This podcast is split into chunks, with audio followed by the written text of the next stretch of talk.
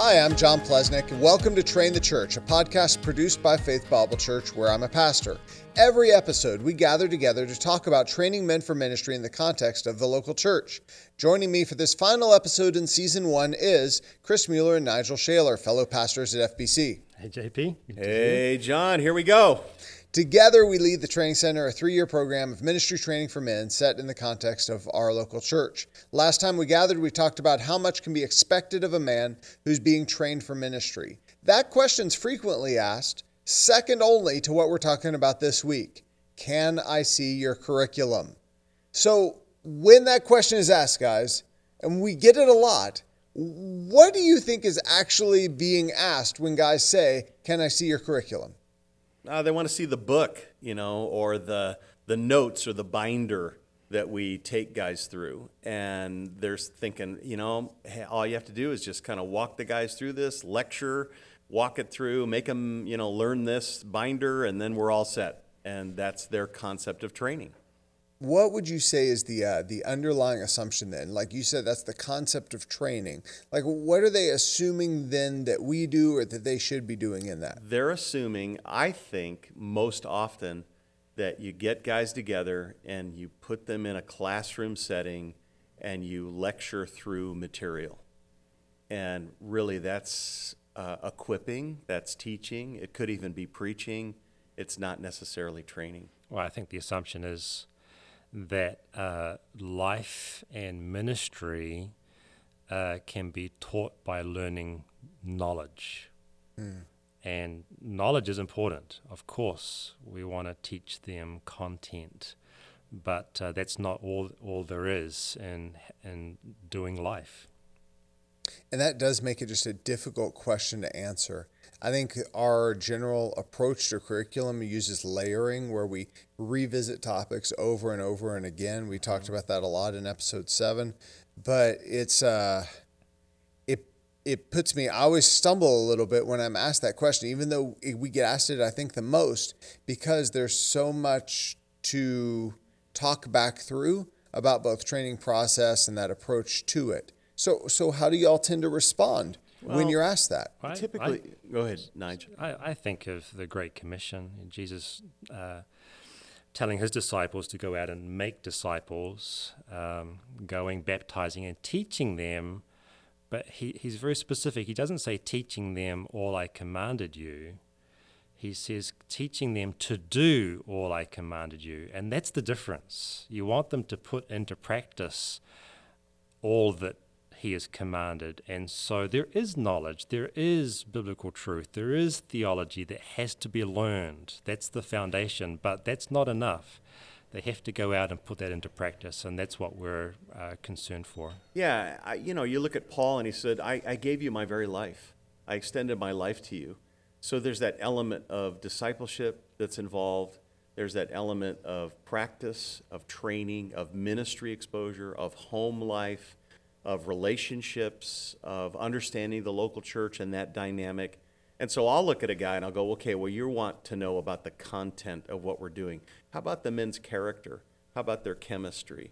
How about the way that they deal with conflict? How about, you know, and you begin to answer that question by showing them the massive different elements that are involved in the training process. Because we've talked some about the overall process, the who, the how, let's talk a little bit about the actual content, right? If you were at the starting point today of designing a training process for men, what content questions would you be thinking through?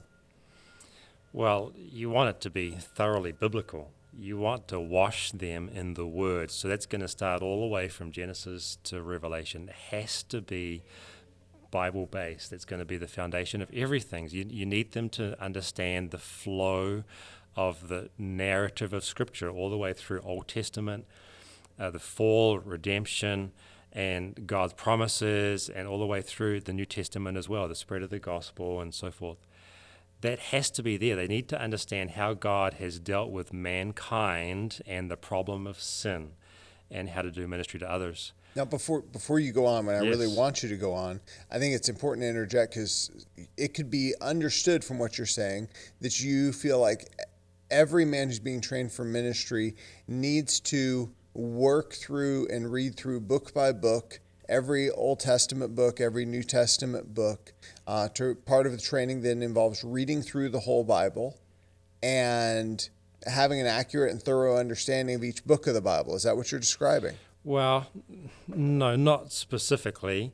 We don't have time to get them to read all of the content of the Bible in one semester. So, in what we do, in what we do, uh, so what we need them to do is have a really good understanding of what each book of the Bible says, uh, what the purpose of each book of the Bible, uh, themes. Uh, there are specific ministry passages that will jump out from each book of the Old and New Testaments. We need them to know those. Uh, and on top of that, we just need them to know the story of the Bible. Where it the, fits, where, where each fits. book fits historicity. Yeah. yeah. Um, so those are the key things. Okay. So, think, well, part of it too, John, is that again, the alternatives are men will say, well, I need them to understand the cults, or I need them to understand character, or I need to understand, you know, let's get the, their marriages down, or maybe just their personal devotion before the Lord. But the scripture is sufficient. And so giving them the Bible with all of that in mind, with character, with the truth, with the gospel, with the sense of priorities and all those different elements, then how can you not teach on all those elements as you walk through or emphasize those elements as you walk through the entire scripture? And really, what we're dealing with is men of the church are convinced that they know more of the Bible than what they really do. And so every year we give them that opening quiz, and guys who've been elders at other churches and significant players flunk, you know, and, and get one out of 20. And it's just basic Bible. And the problem is, is that we've kind of created a culture, or at least the American culture in the church, is that, you know, you really don't know the scripture. And it's not important that you know the scripture. And we would say the opposite. You need to know the Bible. You need to know, you know, front cover, back cover, every element, where every book fits, all the key passages that are in each book, and more that you need to learn, and how it all fits together, and become very comfortable and very reliant on it. And that really, that started with uh, the beginnings of, this, of the training center, which were, you know, Irv Busenitz asking me to teach the ordination practicum class at the Master Seminary and saying, this is how I want it to be done. I want the guys to not just memorize this through sing-songy little things that they can then you know, rattle off in an ordination process and then forget. It was, I want you to teach this so that guys will remember the rest of their lives, have it in the back pocket. And then, you know, they're at seminary normally taught the pastoral epistles, and then they're taught the historical books of the Old Testament, and it's all disjointed as they've studied it. And he said, I want them to get it in the overall flow of all the historicity of the Bible and, and understand the theological passages that are there. And so, really, the emphasis has been to give them a real handle on the Scripture in a way that they have it in their back pocket. They use the scripture as they're dealing with people. They're talking about the scripture as they're working through issues in their home life and in their marriage and in their parenting and every element and all of ministry. And so obviously there's more to learn, you know, that we're going to learn all the rest of our lives, but we're really trying to give them a really strong skeleton and actually put some flesh on it for them. And you really can't improve on the scripture. You know, you could say, again, any other kind of discipline study is going to be found in that and so that's why we constantly emphasize that. And as we go through it, they learn every passage on marriage. Why? Because 19 out of 20 problems that guys face in ministry are marital. And so we want them to know all the marriage passages, how they should be dealt with, what they teach us about marriage, etc. All the discipline passages and all the passages that, not all of them, but most of them that talk about God's character because that's the essence of everybody's problem is of you know some sort of violation or error or wrong thinking about God's character. So we're addressing it in terms of um, relating to every aspect of life and every aspect of ministry. So they need to know the Bible. I, I, I just I, I always I always love those other approaches. I hear great justification for it. You know, let's go through this wonderful book, and there are some great books. But the problem is, is that you just can't match the scripture, and we need our guys to really be comfortable in the scripture and to have a sense that when they're facing an issue, they're going to dig more into the scripture. So we start with the scripture. When we're talking then designing a new training program process and we're thinking about content to think through, scriptures are foundation. The, totally hear what y'all are saying. This has got to be the, the, the backbone and the, the core of what's being taught. In essence, the very first thing. There is more content that's generally provided that's based on the target you're aiming for in your training, right? If you're seeking to make a bunch of preachers, your content is going to be a lot different than if you're seeking to create a lot of counselors. Like you, you just have different um, content that you're going to need. Other foundations, though, is there other things where you're like, you know what? No matter where we're headed with training, these core things need to come into play. What are those? Yeah. So in our first year, uh, the, we start with the Bible, first semester. Second semester is going to be systematic theology. That's where the guys really tie together uh, many of those ministry passages that they've learned as we've gone through the flow of Scripture. But now they're systematizing, grouping them together, having uh, cohesive uh, arguments regarding uh, systematic theology, starting with um, bibliology and theology proper, and then through all the disciplines. They need to have a sound theology if they're going to be sound in ministry. Well, and again, emphasizing one element is that you know we would have exams that they would have to take online now. They used to be in print, and now they're online. They have to take that exam multiple times until they get 80% in the first semester on the Bible by the time they get the theology, they're writing papers and they're articulating truth in simple definitions with a verse and a passage and, a, and an accurate definition of a theological concept.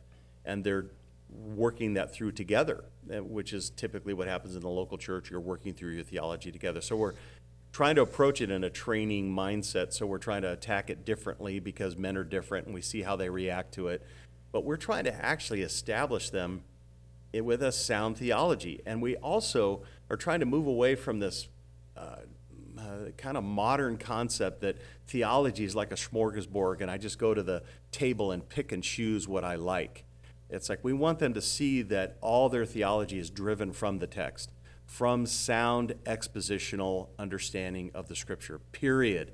That they don't just go to the smorgasbord of theology and pick what they like. They see this as coming and drawing from the scripture itself and they have to defend it that way. And then we use books to kind of supplement our understanding, but the, it's the books that are bringing clarity to the scripture to help us understand it better, but it's all driven by the scripture, even the theology. And so we're constantly bringing them back to look, defend this, you know, biblically. Show us the passages that then defend this particular position you're taking. And then if they're struggling with that, we'll find other sources to help us work that through with them. But we really want them to know the word and really be comfortable with the word because everything else then in year two with their whole um, understanding of shepherding and ministry to people and discipleship and preaching and teaching has got to have that foundation. It's all about the word. So if you're thinking after foundations, then designing the actual content, what drives your content choices?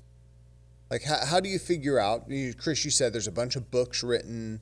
Like, you know, so you're going to focus in on helping a guy. I'm going to just pretend you're going to help a guy become better at counseling, right? So how how are you going to determine what to cover content wise with him?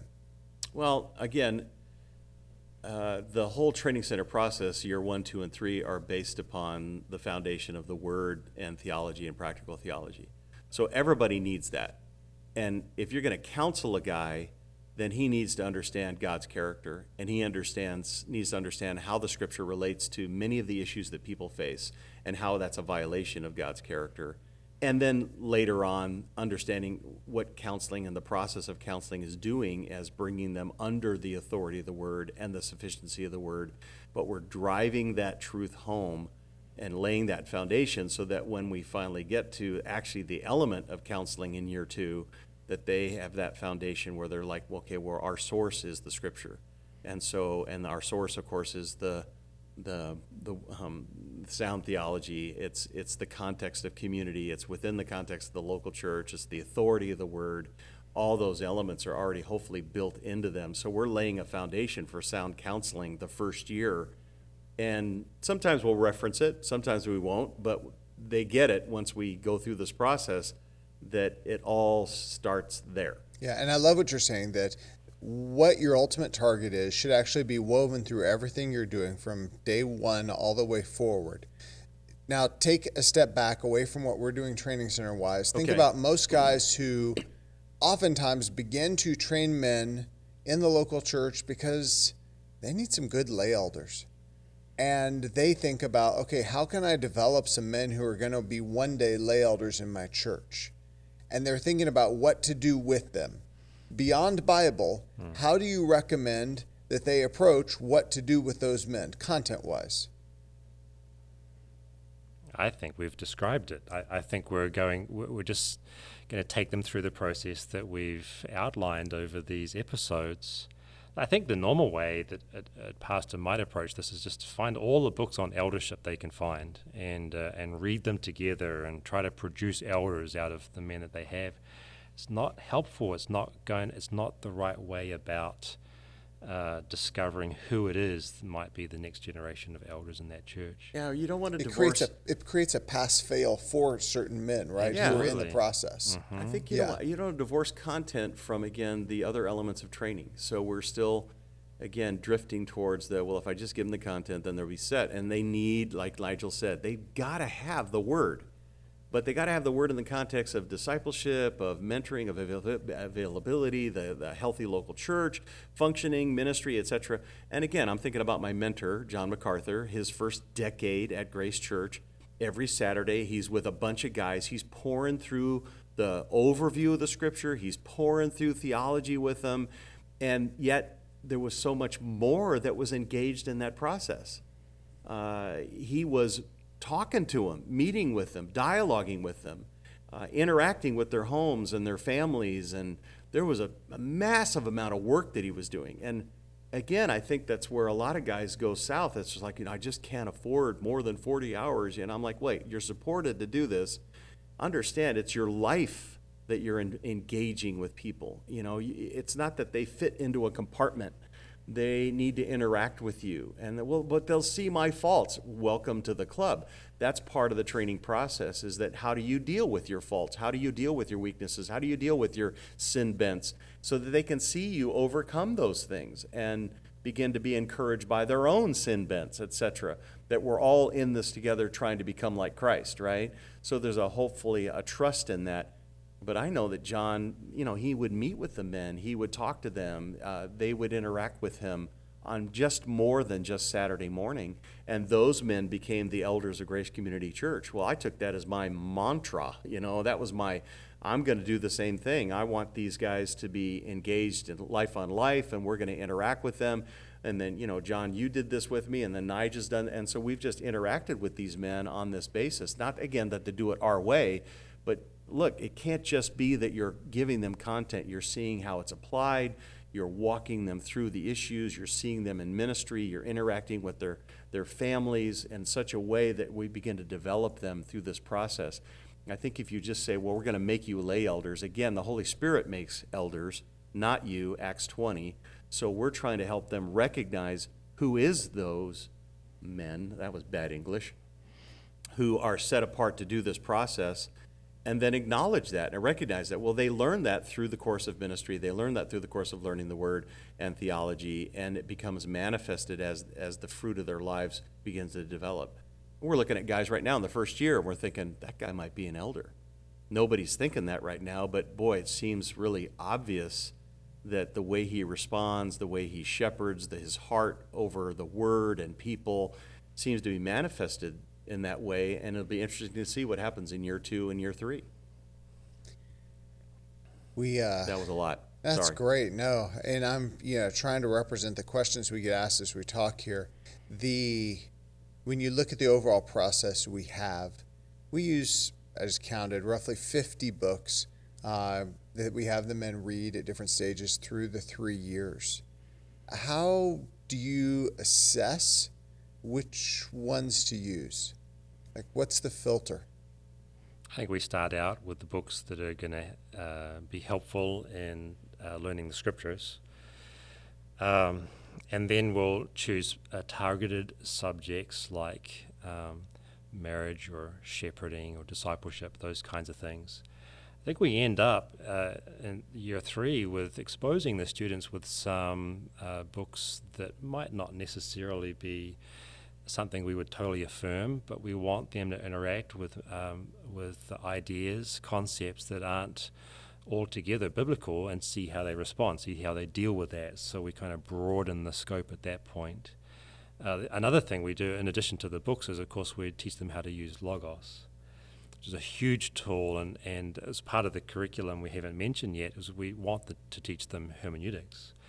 They not only do they need to know the scriptures, but they need to know how to handle the scriptures, and so we want them to to learn the rules of grammar, to be able to outline uh, scripture uh, in the original language using some of the tools that Logos provides and uh, and to be able to uh, create teaching outlines, those kinds of things. So there's a whole lot that goes into uh, adding other materials in addition to the, the Bible, which is foundational.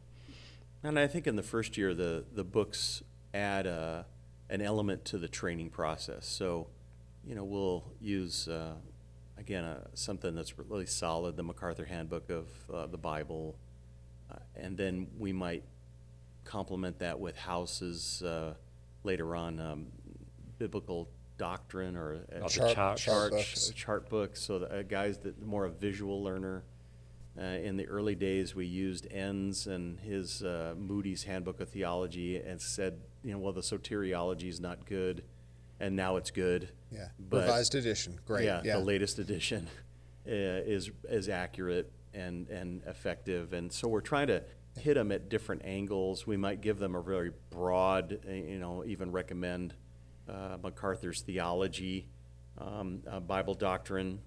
And- visual theology, Challies and Byers is great. and yeah. there's there are just all different ways to learn the same truth, Mm-hmm. but we're not interested at, in the first year at exposing them to a bunch of error.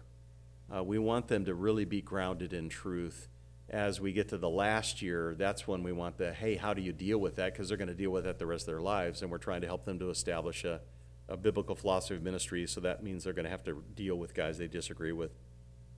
So, but in the first year, it's solid stuff, but different ways to learn solid stuff because guys learn differently. And if we can help them to energize that and understand that, then they're learning more about themselves and learning about how they're built. And that helps us to kind of acknowledge well, how are you put together? What's your contribution to the kingdom? How do you learn best? That kind of thing. I think in distinction from many uh, training processes, when we talk about content and the books we use, those books aren't referenced very much in the context of class. We have them read them, and there's accountability for that, and there might be a 10 minute discussion sometimes on a particular book. But generally, we are talking much more about what the word says and its ramifications for ministry as it relates to the content about which they might have just read. And so, as they're reading, you know, Leading with Love by Rakuchi on um, marriage and what, what that looks like to have a godly marriage. Like in the second year. Yeah, during Yeah. the second year, we're we're talking a lot about marriage that night, and we're we're asking them and causing them to wrestle with things, talking about shepherding through marriage, a whole host of things. Somebody's preaching on marriage, but we don't do a whole lot of discussion or working through of that book chapter by chapter. It doesn't make any sense to do book reviews. Um, and just regurgitating the content of a book uh, is not helpful. They've read the material, they're familiar with the material. Now Yeah. we need to help them to see how this applies, how, what things were helpful, what, what could be implemented into their lives and marriages if it's a, a book on marriage. Those are the discussions that are really helpful because now you're putting rubber on the road. Yeah, we might help them and say, uh, okay, just for a moment now, you've all read the book, so give us the 10 principles that just stood out in that book that you would like to put into practice, that you would like to use in ministry with others, that you and your wife would like to engage in, you know, or maybe work on. And sometimes we do that with groups, sometimes solo. Uh, it's pretty fast, pretty minimal, but then it, it's introducing maybe the passage on Ephesians 5 that somebody's going to preach on marriage in, in, that context of the second year. So it's it's just it's always used differently. It's not necessarily let's reiterate each chapter, every phrase. You know, in the first year, we might actually open up one of the theologies at one point and say, "Hey, did you see this definition? Did you miss that?" You know, like trying to highlight the worth of what they're reading so that they're more engaged to look for stuff and look for truth in the sense of uh, as we're they're reading that material. Or I'll, like I'll open up the chart book and say, "Did you see this comparison? You know, between the all-mill and pre-mill positions, and you see how effective that is to be able to see that line by line, you know, the kind of thing." And so try to highlight that so that it re-emphasizes the worth of what they're doing. I, am concerned as someone listens to this that they might be thinking that we don't have much of a plan at all, that we kind of just fly by the seat of our pants, and that the semesters, the the weeks kind of go by, and we kind of make it up as we go. That's not the fact, not the case, the case at all. We do have a plan, and there is a curriculum. In fact, it's even available if someone wanted it. But the point that we're trying to make is that it's, it's not the curriculum that drives the process and uh, but it's important. Uh, John, you might even uh, highlight later how people can get their hands on our curriculum because it is available if anyone requests it. But that's not the point of the program at all. I think uh, that's actually probably just the right place to end for today. Uh, thank you for listening. This episode does mark the end of our first season. Uh, we are taking a break for some travel and uh, ministry uh, requirements, demands. And if you have ideas, things you'd like to hear us talk about during the second season, reach out to us. Uh, as Nigel mentioned, you can find show notes. We'll put a link in there to how you can get more information about uh, our curriculum. Uh, we'll also I'll put in a list of the books we mentioned today in case there was something unfamiliar to, unfamiliar to you. That will all be at our website www.trainthechurch.com. Hey, this is John Plesnick. I just wanted to break into what we recorded earlier in order to tell you more about season two of Train the Church. We have been doing a lot of planning. We're excited to bring an in depth dive into each semester of the three years of Training Center and Training Center Express, the one year program we do for women. So if you want to hear from students, if you want to hear some live audio, if you want to hear the week by week plan of what we're talking through, then you want to tune in later this fall hit the subscribe button on your podcast player so that you'll know when the first episode drops. We don't have a date yet, so it's important to hit that subscribe button. All right, back to the show. Thanks for listening this season. We're praying you're motivated and equipped to better train your church. Thanks, Amen. John. Thanks, John.